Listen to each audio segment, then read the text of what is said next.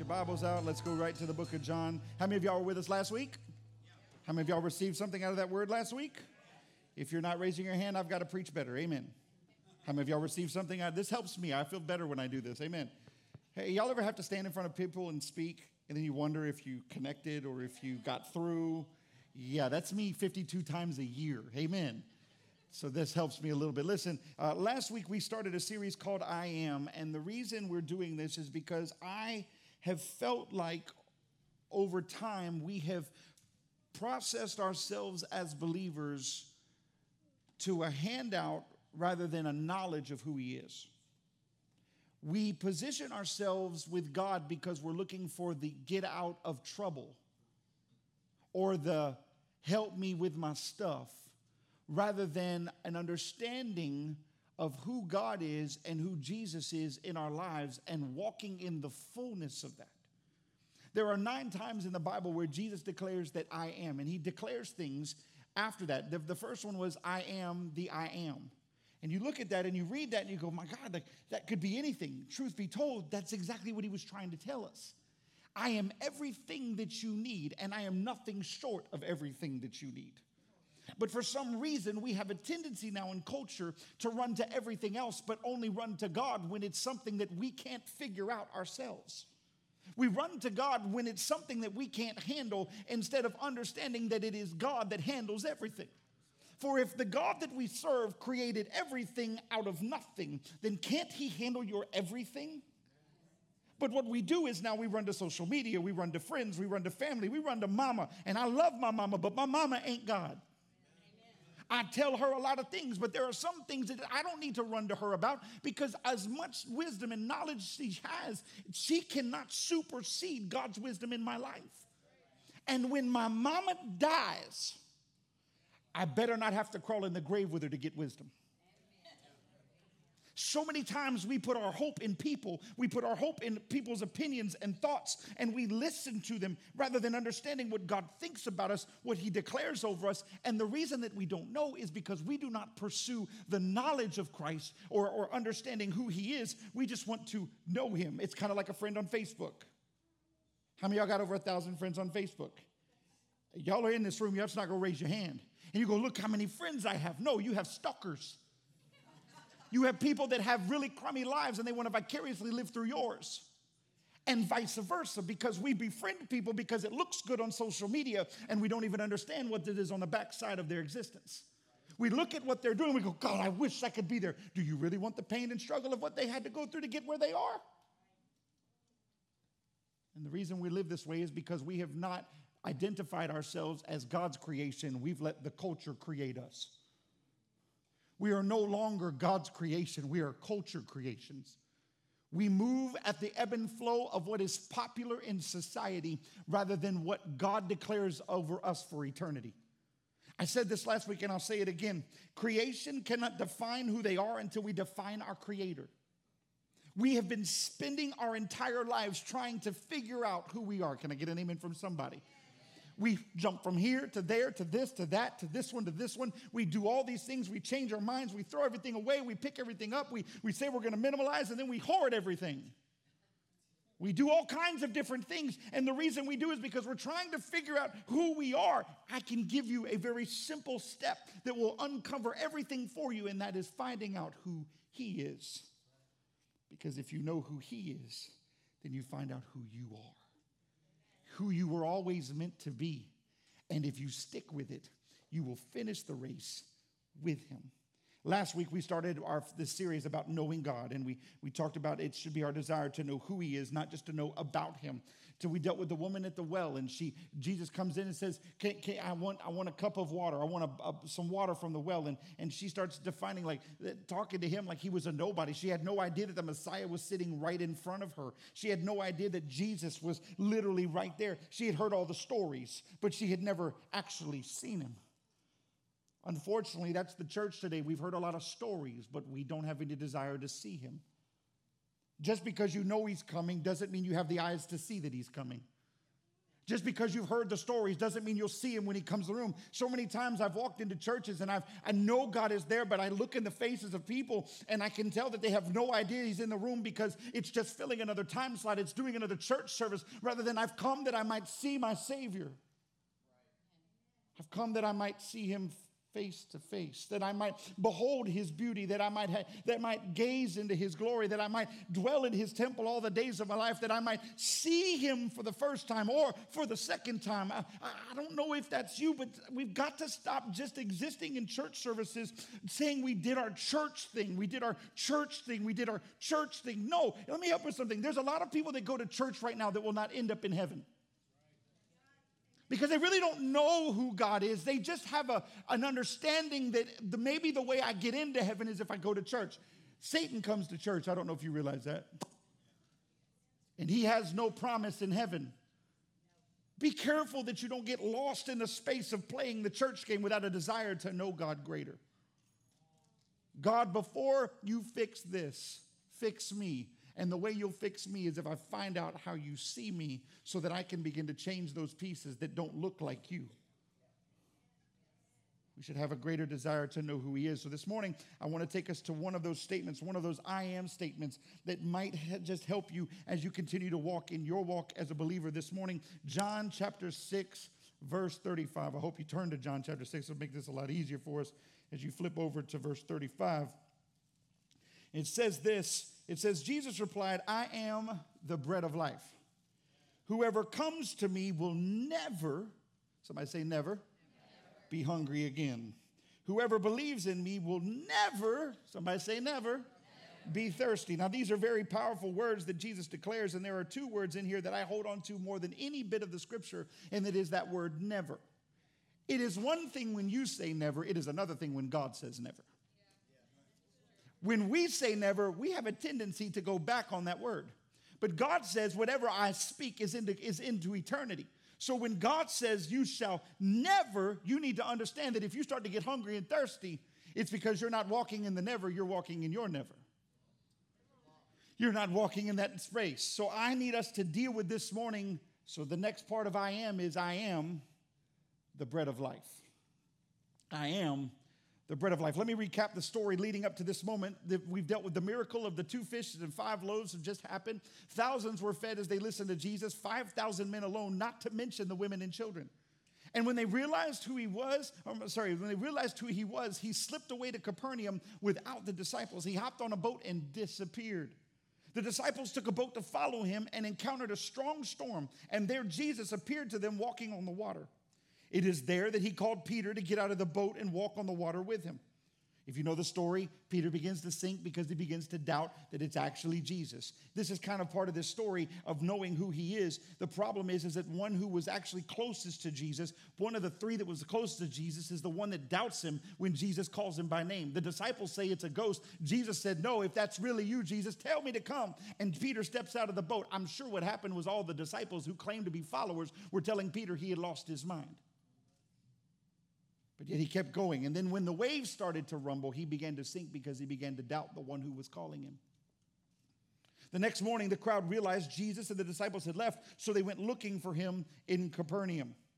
It goes on in verse 25, it says this it says, They found him on the other side of the lake and asked, Rabbi, when did you get here? Jesus replied, I tell you the truth, you want to be with me because I fed you, not because you understood the miraculous signs. But don't be so concerned about perishable things like food. Spend your energy seeking the eternal life that the Son of Man can give you, for God the Father has given me the seal of his approval. This statement alone, this one context of Scripture, these 25 through 27, these verses, is a sermon in itself. But as you and I begin to know Jesus, we are faced with a very deep and personal question Why do you follow him? Why? Well, I had that moment. I had that moment. Listen, moments are fleeting. Why do you follow him? Well, you know, I, I remember how things used to be. No, no. Why do you follow? Why did you set your alarm this morning? Why did you get up to come to church this morning? Why did you dress yourself this morning? Did you come just because in Southeast Louisiana, that's the way we live our lives? We pay our penance and go to church because we think that God sees us going to church and we're going to walk into heaven? I said that very loud and clear because there's a problem I have with this region. Church is just church. We fulfill a time slot. We fulfill an hour and a half to two hours. And my God, if Pastor goes two hours, he's gone way too long. Heaven, you're going to have a problem with heaven. Because I promise you, the worship service in heaven is longer than two hours. We, we have this mindset of, of, well, if I just go to church, if I just call myself a churchgoer. No, no, no. God didn't call you to be a churchgoer. He said, get saved, tell others, and then go to church. But this is what we do we have problems, we go to church because we don't have answers. We find this thing called Jesus, we have an encounter, a moment, an emotional moment, and we run back out the door and we go, ooh, let's do it again next week.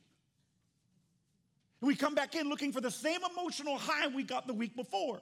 But do you understand that if God is moving in your life, He is not moving in your life to get you from emotional high to emotional high to emotional high. He gets you in an emotional high so that you'll change your life, so that you won't have to come back to the altar, so that you won't have to keep sinning, so that you can finally walk in the fullness of who He is. You can walk in His resurrection and power, and you won't keep walking into pain and struggle and doubt and confusion and this and that and all these things. You start walking in the fullness of who He is. So many times we we just, oh, just, if I go to church, and then God knows my heart. You've heard me say this. Be careful when you say that to God. He might just show you a picture of what your heart really looks like. Because in a culture where we tell God how to view us, rather than ask God how he views us, is a moment that we've become God and we've diminished his power. I'm gonna let that one sit on you for a second. Because the moment we tell God, God, you know my heart, God goes, So you want me to accept your sin? God says, You want me to accept your complacency? You want me to accept your inconsistencies? You want me just to understand what you want rather than you understanding what I want. See, there's a problem in the church today, and, I, and this is not even in my notes. There's a problem in the church today when heaven and hell is not a place any longer We don't preach hell anymore. Pastor, I can't come to church if you're going to preach hell. Well, I hope you enjoy it then. Because Jesus came with the message of the kingdom of God. And he said, Repent, for the kingdom of God is at hand. Repent because this is the day you're going to choose. Why? Because he didn't want you to go to hell. But yet we don't even talk about hell anymore because we can't, we have to be PC, we have to be politically correct. We can't talk about bad things, we can only talk about good things. That's why your children get trophies even if they lose.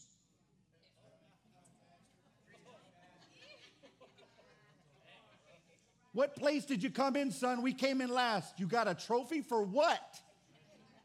You came in last. Well, we don't want to offend any children. They need to be offended. You need to be, listen, I hate to break this to you, but Jesus came with the ministry of offense. He came to offend your flesh so you get your life right.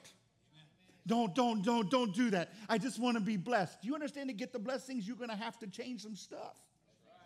And you might have to finally learn what he thinks about you and maybe, just maybe, stop making excuses. Oh, I'm sorry, I didn't mean to go there. If your kid got a trophy because he came in last, I'm not mad at him. but in my house, those trophies go away. You wanna know why? Because I don't want my son to become complacent at living in mediocrity, but desire to finish rather than finish last. I'm not talking so he can walk around and gloat and say, Look how great I am, but he can have something to be proud of that he finished what he set out to do. Shouldn't you have the same desire for the things of God? Ooh. What if I told you you were his trophy? What place would your trophy be? I know the Bible says that the last shall be first and the first shall be last. We're speaking of humility. But what do you desire? The Bible says that we all should run the race with a desire to win. It says win. It says win. It doesn't say be great so everybody can praise you. It says you should have a desire to win. But so many times in the church today, we only have a desire to hope I get there. And that has to change. As you and I begin to know Jesus, we are faced with a very deep and personal question. Why do we follow him? Why do we claim him to be our God? Are we only with him because of what he can do, or are we more consumed with our own fulfillment?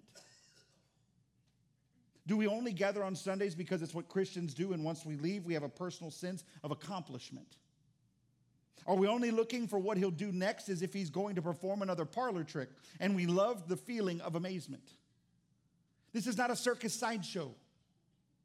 It's amazing to me. It's like it's like it's like people begin to worship, and and sometimes you, you, why, why are they yelling? Why are they hollering? I don't know why you yell at the TV when the Saints don't score. You screaming all that, but but why can't you shout with the voice of triumph? Why can't you shout in victory as if God's already done the things you've been believing for?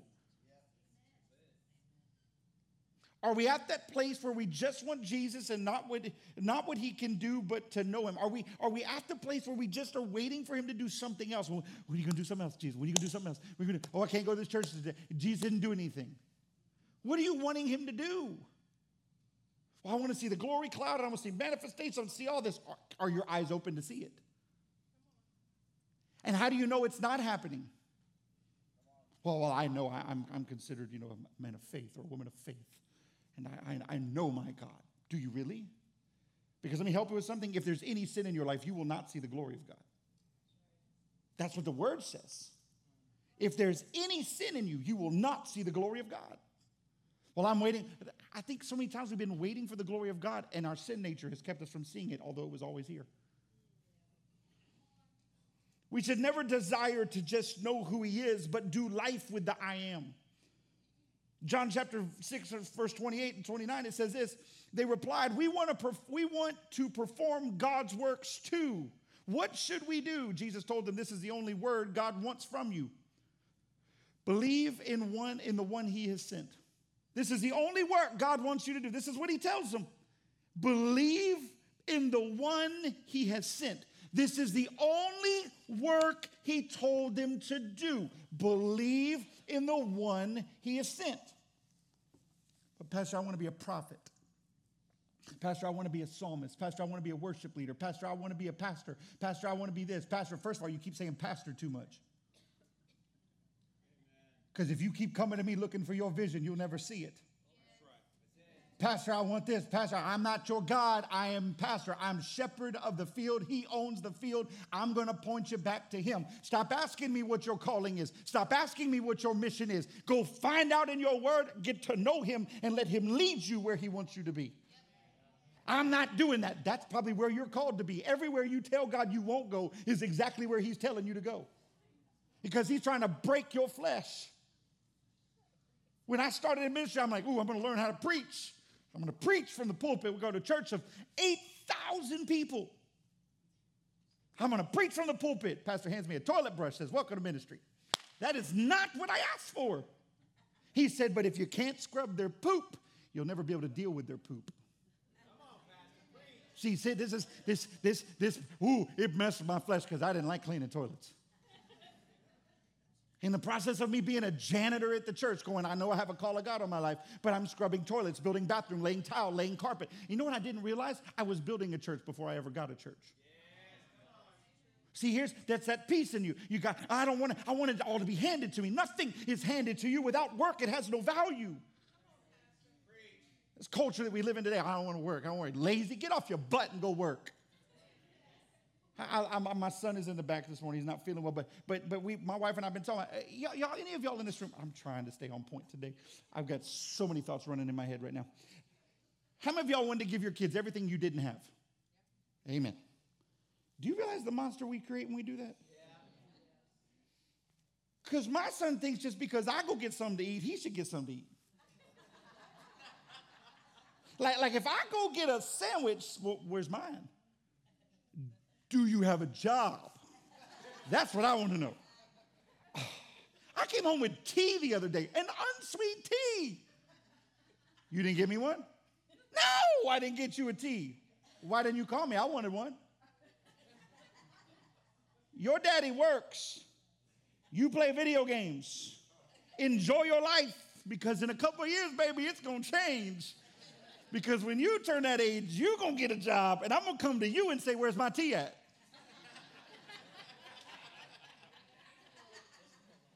But I've learned that I've created a culture in my kids that they don't understand the value of work yet. When I was nine, come on, we always do it to our kids. When I was your age, I've started doing that at 41 to my kids. When we were your age, my brother and I pushed a lawnmower three neighborhood subdivisions over to mow lawns during the summer, and we made bank, but we wore our behinds out. I hate to say this, but I've never taught my son how to start the lawnmower. I feel like I'm going to hell. Because the Bible says a man who doesn't work doesn't eat. Now I understand why my son's hungry all the time. he hadn't started working yet. Amen. They replied, We want to perform God's work too. What should we do? We all have a desire to do what God has done or, or to demonstrate his power in the earth. And Jesus turns back and says, The only work that God wants from you is just for you to believe in the one he has sent. In order for you and I to know him more, Jesus says, Only do one thing believe. Did you understand that belief is the precursor to manifestation? Belief is the precursor. Without belief, nothing will manifest. The word believe is defined as this to have confidence in the truth, the existence or the reliability of something. To have a conviction that a person or thing is, has been, or will be engaged in a given action or involved in a given situation. In order for you and I to believe, we have to know that He will. Not that He was, not that He is, but that He will. Belief keeps you looking to the future, unbelief has you looking backwards. Belief keeps you marching forwards. When you stop marching forwards, because you stopped believing in the one who saved you. When you start to fall backwards into the old things of this life, it's because you have stopped looking at the one you say you believe in and you've started believing the past to be louder than the future. In order for you and I to believe, we must know that He will. You and I only find this out by getting to know Him. Anybody ever done a trust fall? I'm not going to demonstrate one for y'all this one is not happening.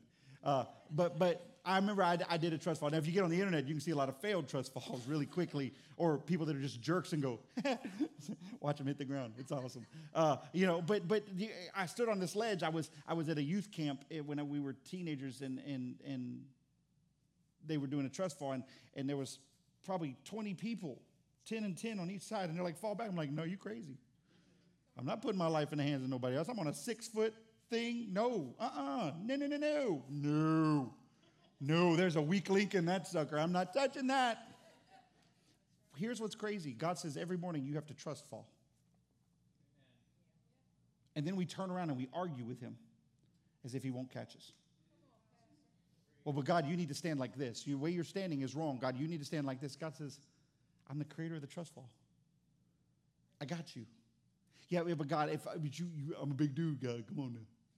You got to get it right, but you got to get, get them legs kind of braced because I want to make sure you really catch me. We tell God how to be God. We tell God what to do. And then we say, okay, now that you've done everything I've told you to do, now I'll trust you. That's not trust. That's not trust at all. That's dictatorship. That's ownership of you thinking you own God and His plan for your life rather than just trusting Him with each step. Just because you've heard or seen things or even done things does not mean you know him. John chapter 6, verse 30, it says this They answered, Show us a miraculous sign if you want us to believe in you. I hate to say this to you. This is the church today. No one will follow God unless God performs. But He already performed. You're breathing. Hello. The fact that you're even here, even if you're a sinner, even if you've never received Christ, the fact that you're here is proof that He's real that he's already done a miracle. Blink your eyes, that's a miracle. Wave your hand, it's a miracle. Everything on your body is a miracle. That scientists have looked at the human body and said, there is no way this evolved. Just the simple tear duct that you have in your body is too complex for science to create, to say that it evolved. Just your tear duct. Could you imagine what the rest of your body is doing? That science doesn't want to admit that God created and a monkey didn't? It says in verse 30, it says, They answered, Show us a miraculous sign if you want us to believe in you. What can you do? Jesus just fed thousands with two fish and five loaves. He just fed thousands, and it wasn't enough. Let me ask this question How many more times does he have to be God for you to finally believe? How many more times does he have to redeem you, save you, set you free, break the shackles off your life? How many more times does he have to hold your hand, love on you, walk through this life with you for you to finally understand who he is? Here, here, here's the truth of it the culture has created a space where we literally live in emotional responses. The reason people go to the altar as many times as they do in the, in the course of their lives is because it's an emotional high moment, it's not a life changing moment. If it was really a life changing moment, the word repentance means 180 degree turn. It's 180 degrees from where your sin life was to another lifestyle. It doesn't mean looking over your shoulder and going back, it means I'm never going back. But for some reason, we don't make the 180, we make a 90 so that we can still view the past, but maybe hopefully get a gaze of the future. So that we can pick which one we like better. And God says, No, if you're going to follow me, you're going to have to leave whatever you thought was going to bless you so that you can follow the blessings that I have for you. And those blessings will not be anything that you thought you had or where you were going. This is a whole new thing, and you're gonna have to trust me through it. But I don't want to do that, God, because if I don't know where I'm going, I won't, I won't trust you. That's the problem. We don't trust you because God has not become the I am. He's become, he's become the once was. It's good to read the Bible, it's good to read the stories of fiction. It's good to read what he did for them, but he won't do that for me. It's amazing to see what all the miracles he performed. Here, can I just say this to you? Do you believe this? No, no, no. Do you really believe it? Because I, I really believe that if Peter walked on the water, so could I. I believe that if Joshua could worship the walls of Jericho down, so can I. Pastor, you really believe that? Yeah, I just think that we haven't tapped into it yet. Because there was such a dependency on the things of God that there was no room for distractions. Do I really believe? Yes, I believe. Why would you even do that? I mean, God doesn't do the miracles, those are the miracles of old. Then why would He tell us about them if they had no power? Why would He tell us about them through His Word if, they ha- if we should never have a desire to duplicate what was in this Word? Okay, let's just talk about Jesus. Jesus said, Greater things shall you do than I did. So let's just take the two fish and five loaves. When was the last time you prayed for multiplication? Hello. Yeah, I've learned over the years, God always provides. I get two fishes and five loaves every month. Every month. You go, what do you mean? You literally get two? No. I get multiplication every month. Because I look back at my life and I don't understand how we do it. There's six people in my house, three of which eat like help us Jesus. And I was not referring to me. Amen. Asher doesn't ever want to eat. Love, we just call her Miss Hungry. She's always hungry. I'm hungry. I'm hungry. So is Jude. I'm, hungry. I'm hungry. And then it's pickiness. Come on, work with me. Y'all, y'all get kids, you know. what? I don't want that. what? Come home. She's like, you need to talk to them. Why don't you talk to them? They won't eat anything I make. When I was your age, That plate went back in the refrigerator, Jack, and when you said I'm hungry, pull the plate back out. Time to eat. Okay. One of the quickest ways to find out if someone knows Jesus or not is not just by what they're looking for, but what they've found. Believing in him is more, is minoring on the miraculous and majoring on the relationship. I know him not because of an expectation for him to perform, but because I desire to spend time with him and have a heart knowledge of him. I am not looking for, for performance, I am looking for relationship. Can I tell you why this is not popular in the church? Because we do not major on relationship, we major on self gratification. That's why social media, God, I gotta say this. I'm gonna say this, and please don't get offended if you like Instagram and Facebook, but I believe with everything in me, it is an assignment of the enemy to distract us from relationship. Because, well, well I, I saw so and so, therefore I have. No, you don't. Take them for a cup of coffee. Sit at a table and talk to them. If you get around me long enough, I will text you for a minute, but then I will make plans to sit down with you and talk with you because I do not like all that stuff. I don't like phone calls. I don't like phone calls. I don't. I don't like text messaging. I don't. I'd rather have relationship. I'd rather talk to you face to face. This is how God intended us to be. I don't have any friends. Nobody likes me. It's because you won't get out of your bed and stop looking at your phone.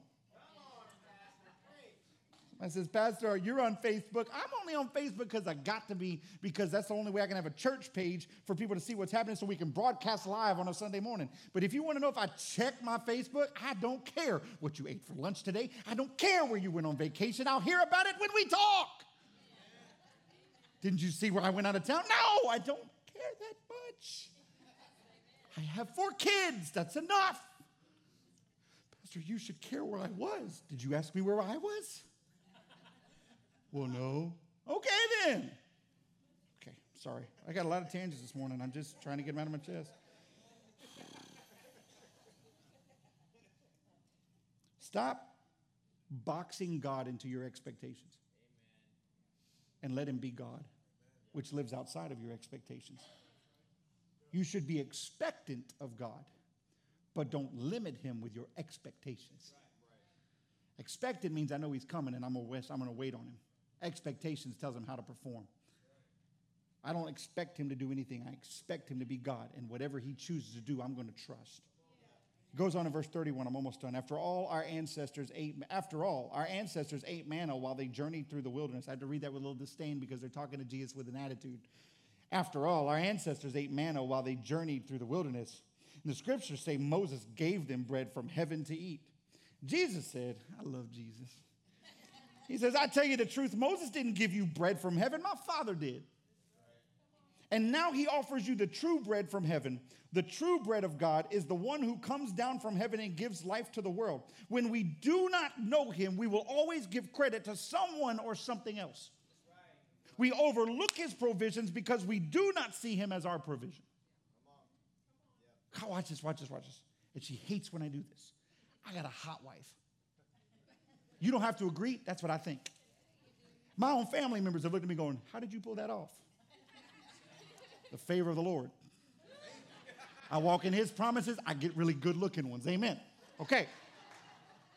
But, but here's the truth of it. Here's how I see this. She can't be my bread of life. He is my bread of life. I stopped hungering to have a wife. I stopped thirsting to have a wife. I let him feed me. And then he fed me. And I got four kids to show that we eat really well. You can take that however you want to take that. You can put your, you can put your head in the Bible. You can put it in the gutter. I don't care because it floats both ways. Because the Bible says, I shall be fruitful and multiply. Do we need to have a sex ed class this morning? Amen. Okay.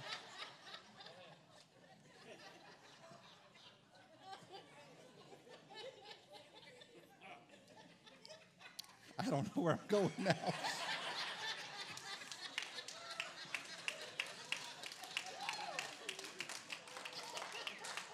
All right, stand your feet. We're going to do the altar call now. Praise the Lord. No, I'm just kidding.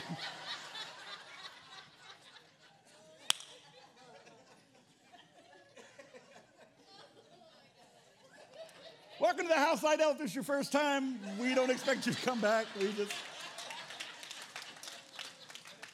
we know you're making your lunch plans right now. Amen. Oh. What did you say, Pastor Ben? What's that? No, no, you're good. You're good. Just hold on for a second.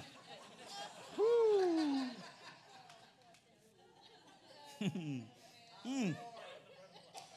Somebody pray for me. All right, verse 34. Amen.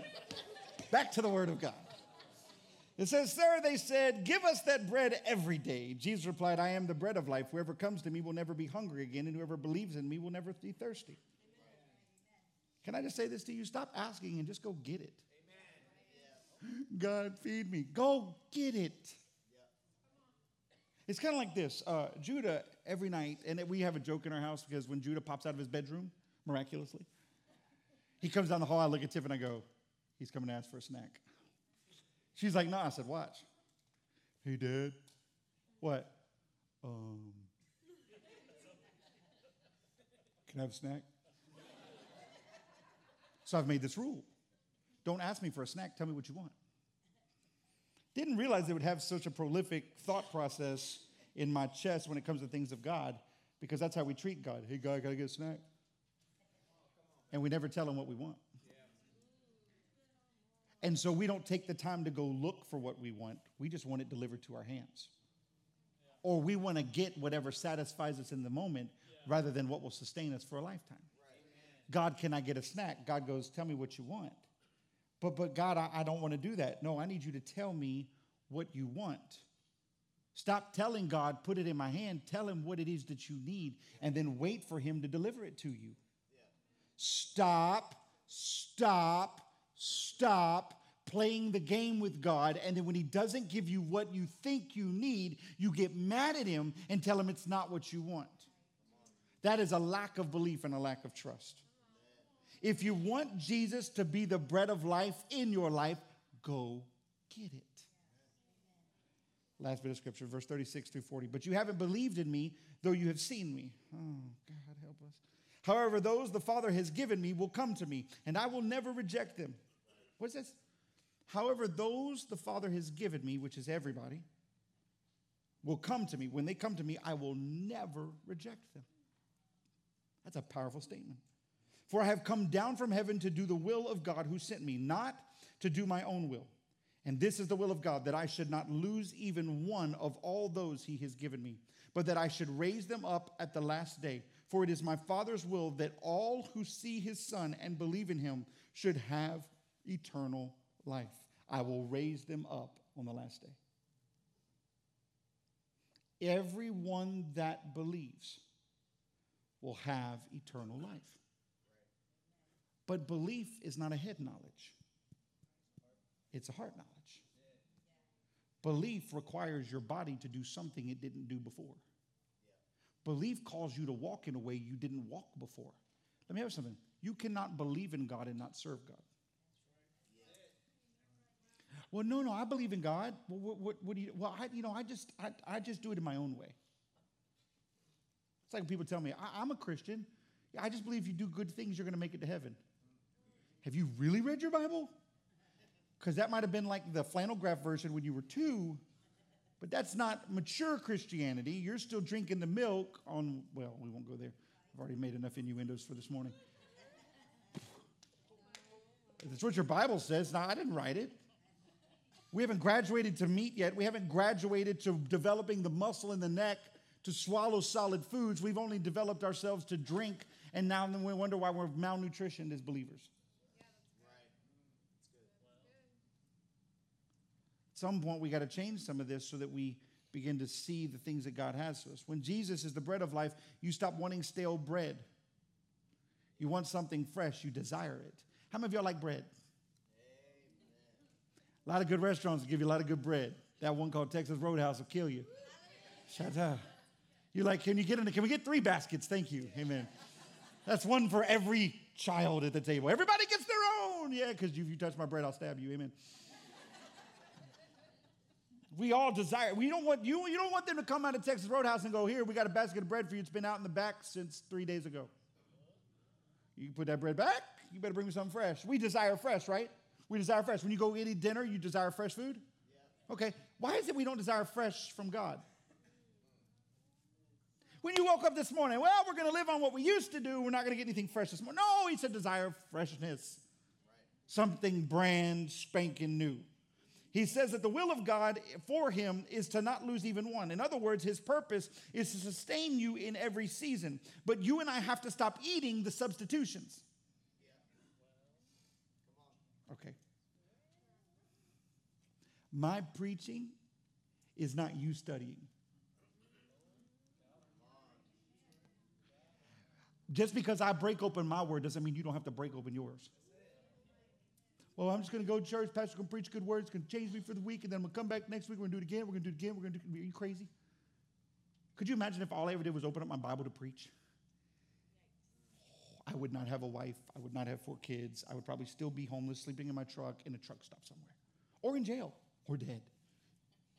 Somewhere really bad.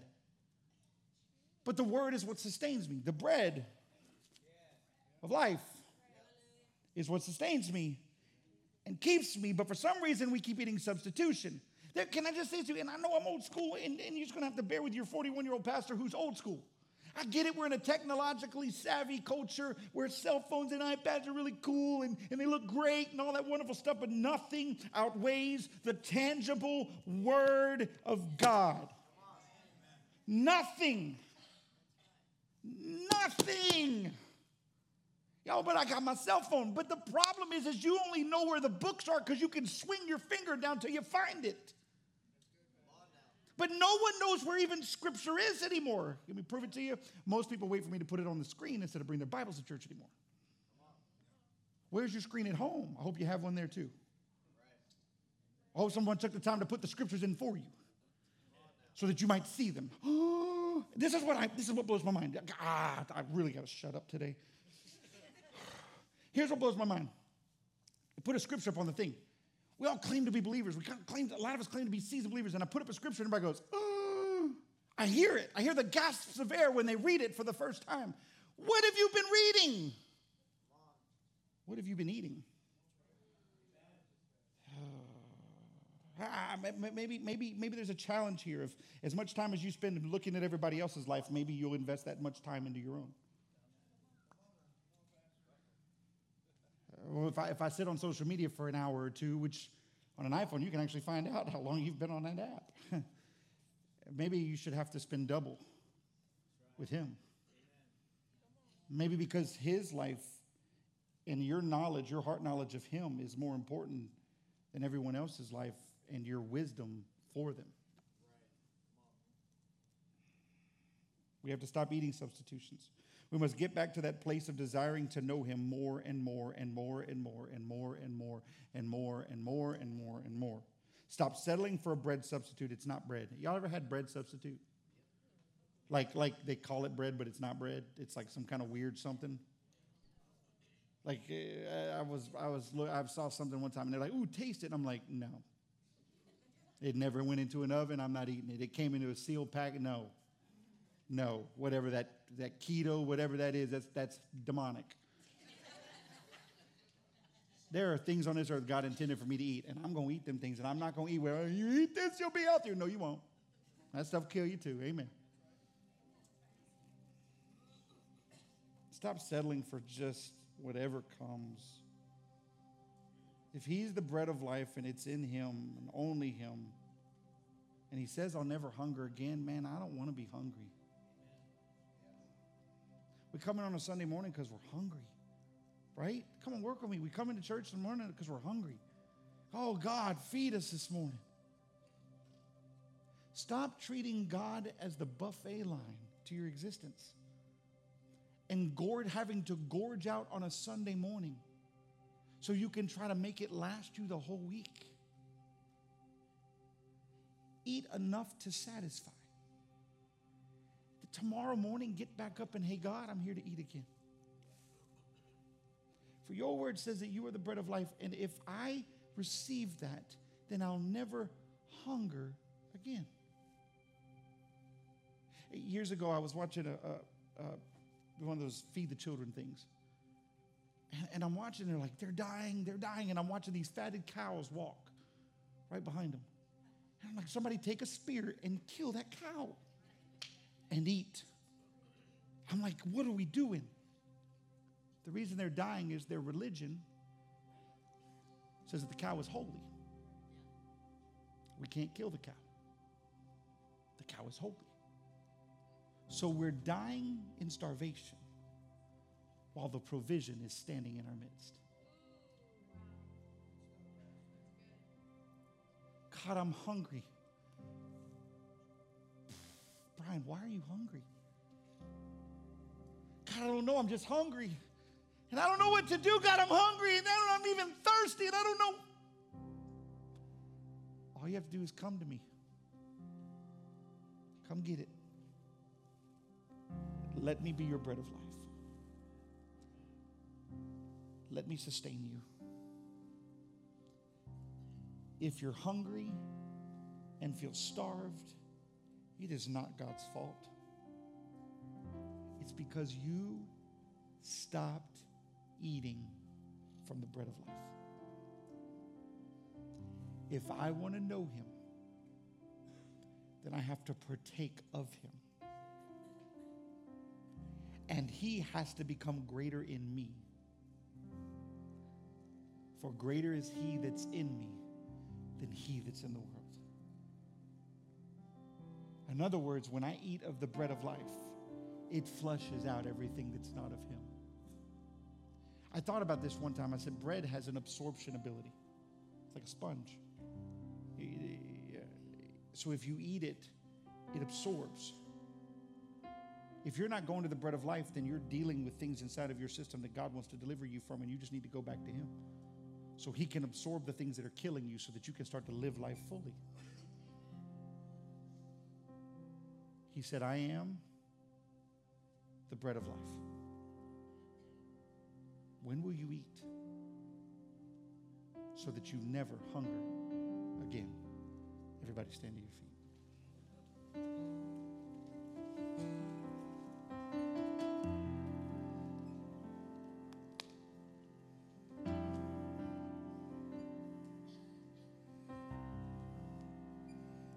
Quickly, staff, come up to the front for me.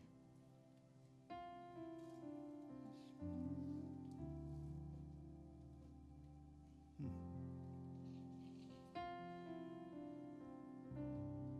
You do a favor right where you stand, just close your eyes for just a moment. And this is not some weird issue. I just I just want you to take a moment, take inventory.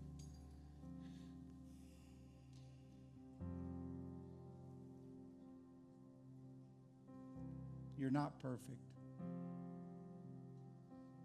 You're not great. You're not better than. You're just you. And that's good enough. That's all God ever asked you to be is just you. But be willing to be changed. I would much rather be called changed than be great.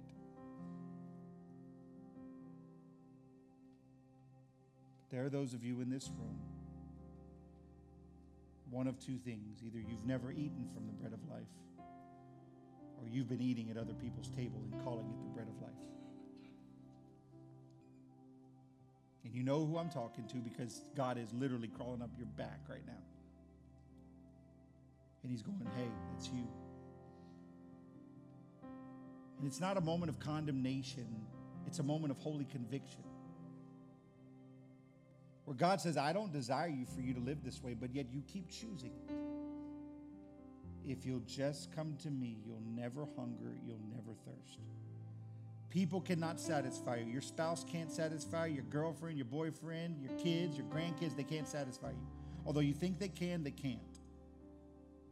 But God can. What would happen if all of us as believers decided to walk in His satisfaction rather than the world's? Instead of trying to perform, instead of thinking you got to do more, I'm good enough the way I am, and I just let, let God perfect who I am. Taking inventory yet?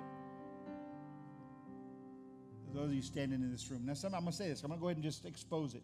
Some of you will not move in just a moment because you are stuck. I'm not going to the altar. The altar is what breaks you. Well, I'm, I'm, I'm, a, I'm a great believer. I'm not a great believer. I, I would love for you to write a book so I could learn how. Because every day of my life, I have to go back to God and ask Him, What is it you want to change in me?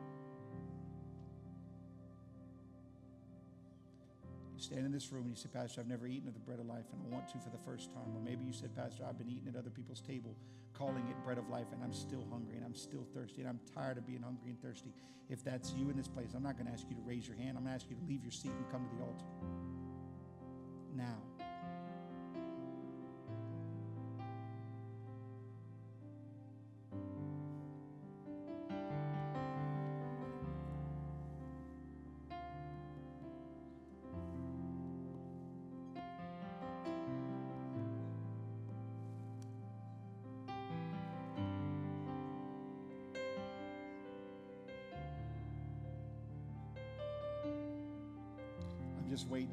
Some of y'all are fighting. Just let go. You've been tough long enough. You really sad? Okay, here's a better question for you. If you're not satisfied where you are in the things of God, get to this altar.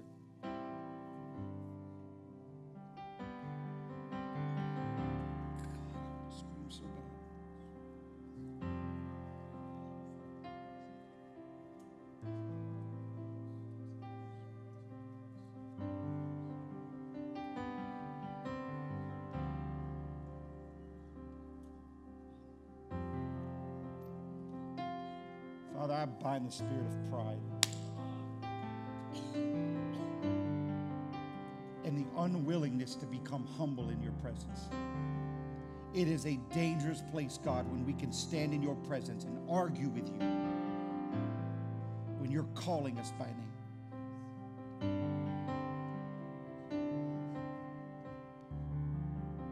I can get him in my seat, then why did he tell you to come? Why does he say, Come unto me, all ye that are weak and heavy laden, and I will give you rest? But I am. No, you haven't moved out of where you are yet. There is significance to coming to the altar of God so that he might change us.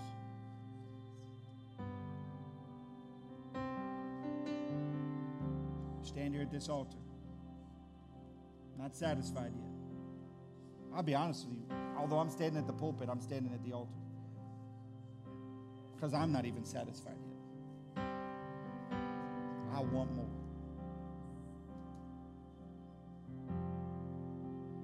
If you're standing up here at this altar, will you do me a favor? Just right where you stand, we raise both hands as high as they'll go. Not a sign of churchdom, but a sign of surrender to his plan, not yours. I'll never be satisfied with man's opinions. I'll never be satisfied with, with uh, people's thoughts, but I'll always be satisfied with God. And if my mind begins to wander off to what everybody else thinks and loses sight of what God says over me, then I will lose everything and I will become hungry again. With your hands lifted, without looking at me, with your eyes closed, I want you just to repeat after me. Say, God, today I desire you and you alone. I'm sorry for eating something and calling it the bread of life. Today, God, I'm ready to feast on your word, your promises, your plans, your purposes for my life.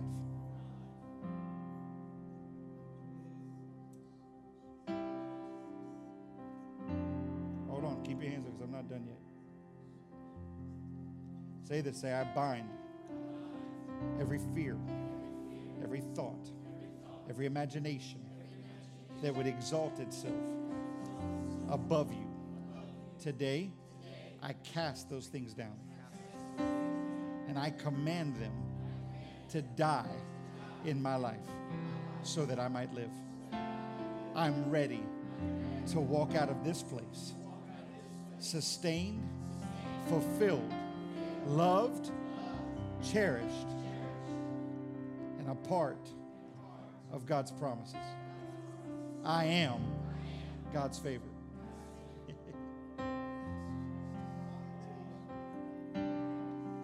well, I got another one. I got another one. I, I feel this as we go. Say this. Say it, dude. You can even. You don't have to even raise your hand. Say. Just say this. Say, I am not what they said about me.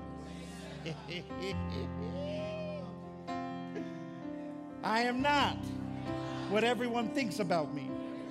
I am fearfully and wonderfully made. I am a friend of God.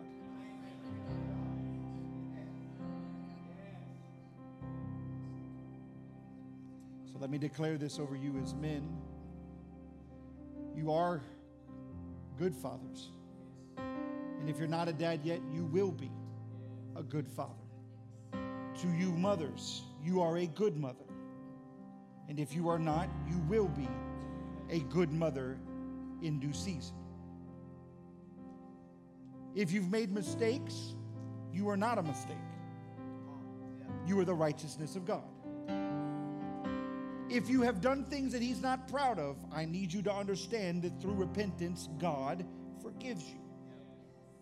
And He says He separates them as far as the east is from the west. In other words, He doesn't sit in heaven with a with a with a with a mindset of I'm going to remember this, and when you come to me, I'm going to throw this at you again. No, He forgets it. So maybe you should too. And finally walk in everything He has for you. God never desired for you to wake up hungry. He desires for you to wake up fulfilled. But the only way you'll do it is if you eat the bread of life.